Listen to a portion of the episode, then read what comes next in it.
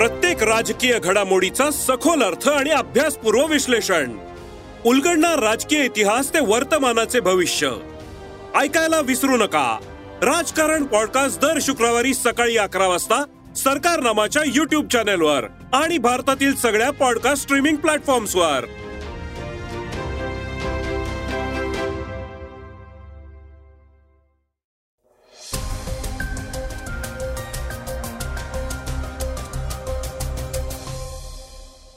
श्रोते हो नमस्कार. मी अनिरुद्ध गद्रे. आता आपण ऐकणार आहोत आजचं सकाळचं पॉडकास्ट इस्रायलच्या आरोग्य मंत्रालयानं कोविड नाईन्टीनचा आणखी एक नवीन व्हेरियंट सापडल्याची माहिती दिली आहे.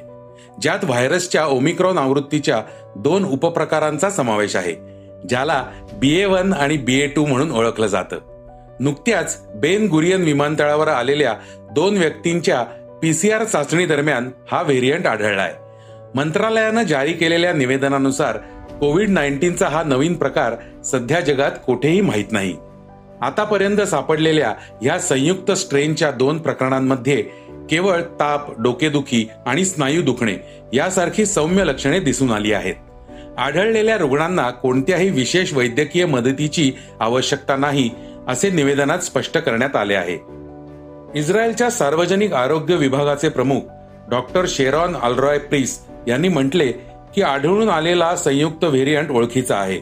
तसेच या नवीन व्हेरियंटमुळे चिंतेचे कारण नाही. इस्रायलच्या ब्याण्णव लाख लोकसंख्येपैकी चाळीस लाखांहून अधिक लोकांना कोविड लसीचे तीन डोस देण्यात आले आहेत. आतापर्यंत इस्रायलमध्ये कोविड नाईन्टीन संसर्गाची सुमारे दोन पॉईंट एक लाख प्रकरणं नोंदली गेली आहेत. आठ हजार दोनशे चव्वेचाळीस लोकांचा मृत्यू झालाय. इस्रायलचे पंतप्रधान नफ्ताली बेनेट यांनी गेल्या महिन्यात घोषणा केली होती की कोविड नाईन्टीन निर्बंध शिथिल केले जात असून लस न घेतलेल्या पर्यटकांना देशात प्रवेश दिला जाणार आहे. देशात कोविड रुग्णांच्या संख्येत सातत्यानं घट होत होती. डिसेंबर दोन हजार वीसमध्ये देशव्यापी लसीकरण मोहीम राबवणारा इस्रायल हा पहिला देश होता.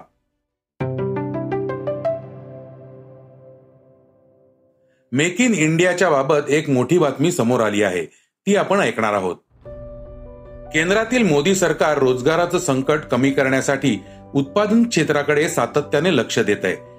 यासाठी मेक इन इंडिया आणि प्रोडक्शन लिंक्ड इन्सेंटिव्ह स्कीम यांसारखे प्रयोग सुरू करण्यात आलेत. पीएलआय स्कीमचा लाभ घेण्यासाठी आता सरकार ऑटो सेक्टरला मोठा दिलासा देणार आहे.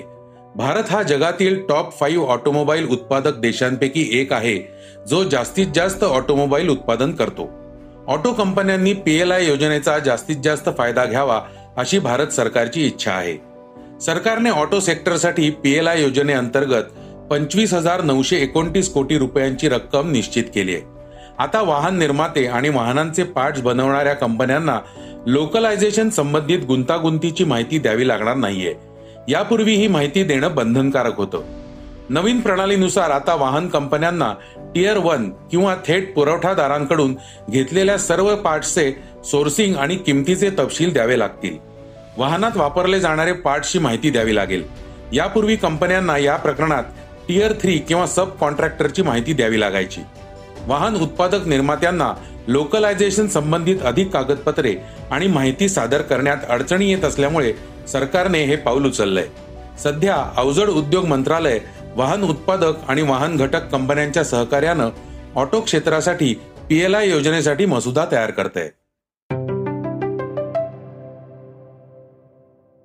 उद्धव ठाकरे आणि मुख्यमंत्री एकनाथ शिंदे यांच्या प्रतिस्पर्धी गटांनी दाखल केलेल्या याचिकांविषयीची महत्वाची घडामोड आपण ऐकणार आहोत. सर्वोच्च न्यायालयाच्या पाच न्यायाधीशांच्या घटनापीठानं महाराष्ट्रातील राजकीय संकटासंदर्भात निकाल राखून ठेवलाय. उद्धव ठाकरे आणि मुख्यमंत्री एकनाथ शिंदे यांच्या प्रतिस्पर्धी गटांनी दाखल केलेल्या याचिकांवर तब्बल नऊ महिने सुनावणी सुरू होती. या प्रकरणाकडे संपूर्ण महाराष्ट्राचे लक्ष लागलंय. दरम्यान या प्रकरणी न्यायालयानं निर्णय राखून ठेवलाय. गेल्या वर्षी जून मध्ये महाराष्ट्रात एकनाथ शिंदे गटानं बंड केलं होतं. यानंतर ठाकरे सरकार पडलं होतं. शिंदे यांनी शिवसेनेच्या बंडखोर आमदारांसह भाजपच्या पाठिंब्याने सरकार स्थापन केलं. त्यानंतर हे प्रकरण सर्वोच्च न्यायालयात पोहोचलं होतं. सर्वोच्च न्यायालयात पाच याचिका दाखल झाल्या आहेत. या याचिकांमध्ये उपसभापतींनी शिंदे गटातील चौदा आमदारांच्या बरखास्तीची नोटीस बजावली होती. याबाबत आता सुनावणी संपली आहे तब्बल नऊ महिने ही सुनावणी सुरू होती. सर्वोच्च न्यायालयाने या प्रकरणी निकाल राखून ठेवलाय. दोन्ही गटाच्या वकिलांनी फेर युक्तिवाद केला. यावेळी न्यायालयाने देखील महत्त्वाचे प्रश्न उपस्थित केले होते. सर्वोच्च न्यायालयात शिंदे आणि ठाकरे गटाच्या सदस्यांनी विविध मुद्द्यांवर दाखल केलेल्या याचिकांचा समावेश आहे. पहिली याचिका एकनाथ शिंदे यांनी जून दोन हजार बावीसमध्ये दाखल केली होती. ज्यात तत्कालीन उपसभापतींनी कथित पक्षांतर केल्याबद्दल घटनेच्या दहाव्या अनुसूची अंतर्गत बंडखोरांविरुद्ध जारी केलेल्या नोटिशीला आव्हान दिले होते. त्यानंतर ठाकरे गटानं सर्वोच्च न्यायालयात याचिका दाखल करून महाराष्ट्राच्या राज्यपालांच्या विश्वासदर्शक ठरावाला आव्हान दिले होते. आता आपण ऐकणार आहोत आजच्या वेगवान घडामोडी. राज्यात पुन्हा एकदा कोविडचे रुग्ण वाढत असल्याचं दिसून येत आहे या पार्श्वभूमीवर केंद्र सरकारनं महाराष्ट्रासह पाच राज्यांसाठी नवी ऍडवायझरी जाहीर केली आहे. यामध्ये पंचसूत्रीचं धोरण अवलंबण्याचं आवाहन करण्यात आलंय. केंद्रीय आरोग्य आणि कुटुंब कल्याण मंत्रालयानं महाराष्ट्र गुजरात तेलंगणा तामिळनाडू केरळ आणि कर्नाटक या राज्यांना पंचसूत्रीचं धोरण अवलंबण्याचं आवाहन केलंय. वेगवेगळ्या कारणांमुळे लग्न मोडल्याच्या घटना आपण पाहिल्या ऐकल्या असतील. आता उत्तर प्रदेशमध्ये एका वेगळ्याच कारणावरून लग्न मोडल्याची घटना समोर आली आहे होणाऱ्या नवरीला बारावीच्या परीक्षेत कमी मार्क आले म्हणून नवरदेवानं थेट लग्नच कॅन्सल केलंय. मात्र मुलीच्या घरच्यांनी हुंड्याची मागणी पूर्ण न झाल्यानं लग्न मोडल्याचा आरोप केलाय. आता नेमकं प्रकरण काय याचा पोलीस तपास करत आहेत. भीड चित्रपटाचा ट्रेलर काही दिवसांपूर्वी रिलीज झाला होता. या ट्रेलरनं प्रेक्षकांचं लक्ष वेधून घेतलं होतं. आता मात्र हा ट्रेलर युट्यूबवरून काढला असल्याचं दिसून आलंय. यानंतर चाहत्यांनी तीव्र शब्दात नाराजी व्यक्त केली आहे. कोविडच्या काळात सर्वसामान्य लोकांचे झालेल्या हाल अपेष्टा भीड चित्रपटातून दाखवण्यात आल्या आहेत. आयपीएलच्या या हंगामासाठी दिल्ली कॅपिटल्सचा कर्णधार म्हणून डेव्हिड वॉर्नर तर अष्टपैलू अक्षर पटेल उपकर्णधाराची जबाबदारी सांभाळणार आहे.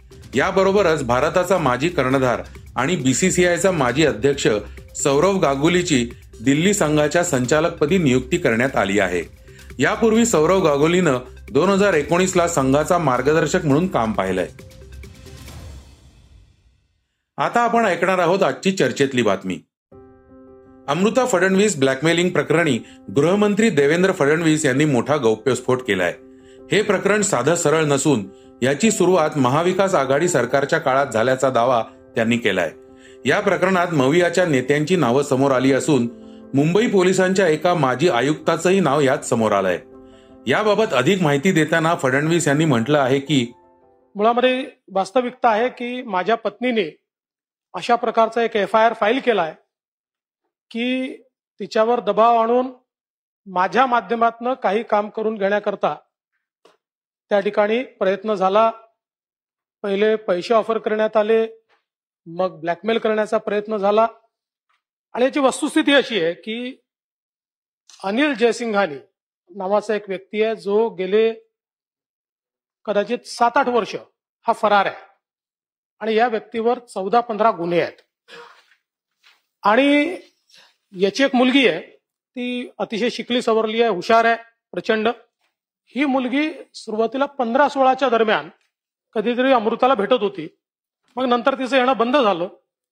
आणि अचानक दोन हजार एकवीस साली या मुलीने पुन्हा माझ्या पत्नीला भेटणं सुरू केलं. आणि त्यावेळेस मग तिने सांगणं सुरू केलं की मी डिझायनर आहे मी डिझायनर क्लोथ्स तयार करते आणि आता माझा बिझनेस चाललो आहे मी आर्टिफिशियल ज्वेलरी तयार करते. आणि त्यासोबत मग तिने सांगितलं की मी बेस्ट पन्नास पॉवरफुल वुमनमध्ये आता माझं नाव आलेलं आहे. त्यानंतर तिने सांगितलं की माझी आई वारली मी तिच्यावर एक पुस्तक लिहिलं आहे तुम्ही त्याचं प्रकाशन करा. असं एक घरच्या घरी प्रकाशन करून घेतलं आणि एक विश्वास संपादित केला. आणि हा विश्वास संपादित केल्यानंतर काही दिवसांनी तिने येणं जाणं चालू केलं. मग ती कधी म्हणायची की आता तुम्ही डिझायनर माझे क्लोथ्स तुम्ही वापरा. आता इथे पद्धत आहे की डिझायनर क्लोथ वापरायचे असतात ते परत करायचे असतात. ही मुंबईतली पद्धत आहे. माझी पत्नी सोशल लाईफमध्ये असल्यामुळे ती देखील ते करत असते. सगळेच करतात मुंबईमध्ये. त्याप्रमाणे त्यातनं अजून विश्वास संपादन झाला. मग ती डिझायनर कपडे घेऊन यायची किंवा काही अजून गोष्टी घेऊन यायची. हळूच एक दिवस तिने सांगितलं की माझ्या वडिलांना काही चुकीच्या केसेसमध्ये फसवण्यात आलाय. आणि तुम्ही त्यांना सोडवा. तर माझ्या पत्नीने सांगितलं की ठीक आहे तुझं काही निवेदन असेल तर तू यांना देऊन टाक. तोपर्यंत म्हणजे हे जे तिने सांगणं चालू केलं तोपर्यंत सरकार बदल बदललं नव्हतं. हे सांगितलं सरकार बदलल्यावर. तोपर्यंत ती फक्त त्या ठिकाणी विश्वास संपादन करत होती. यापुढेही फडणवीस यांनी सांगितलं की महाविकास आघाडीच्या सरकारमध्ये गेल्या सात आठ वर्षांपासून फरार असलेल्या अनिल जयसिंघानी या व्यक्तीविरोधातील केस मागे घेण्याच्या कटाची सुरुवात त्यांनी केली होती. पण सरकार बदललं त्यानंतर त्यांच्या लक्षात आलं की अमृता फडणवीसांना ब्लॅकमेल करून आपण आपल्यावरील केसेस मागे घेऊ शकतो. तर श्रोते हो हे होतं सकाळचं पॉडकास्ट आजचं सकाळचं पॉडकास्ट तुम्हाला कसं वाटलं हे आम्हाला सांगायला विसरू नका. युट्यूबवर देखील तुम्ही सकाळचं पॉडकास्ट ऐकू शकता. त्यावरील तुमच्या प्रतिक्रिया सूचना आमच्यापर्यंत जरूर पोहोचवा. आणि सगळ्यात महत्वाचं म्हणजे सकाळचं पॉडकास्ट तुमच्या मित्रांना कुटुंबियांना नक्की शेअर करा. उद्या पुन्हा भेटूयात. धन्यवाद. वाचा बघा आणि आता ऐका आणखी बातम्या. ई सकाळ डॉट कॉम वर. तुम्ही हा पॉडकास्ट ई सकाळच्या वेबसाईट आणि ऍप वर सुद्धा ऐकू शकता. विसरू नका या पॉडकास्टला आपल्या आवडीच्या पॉडकास्ट ऍप वर सबस्क्राईब किंवा फॉलो करायला.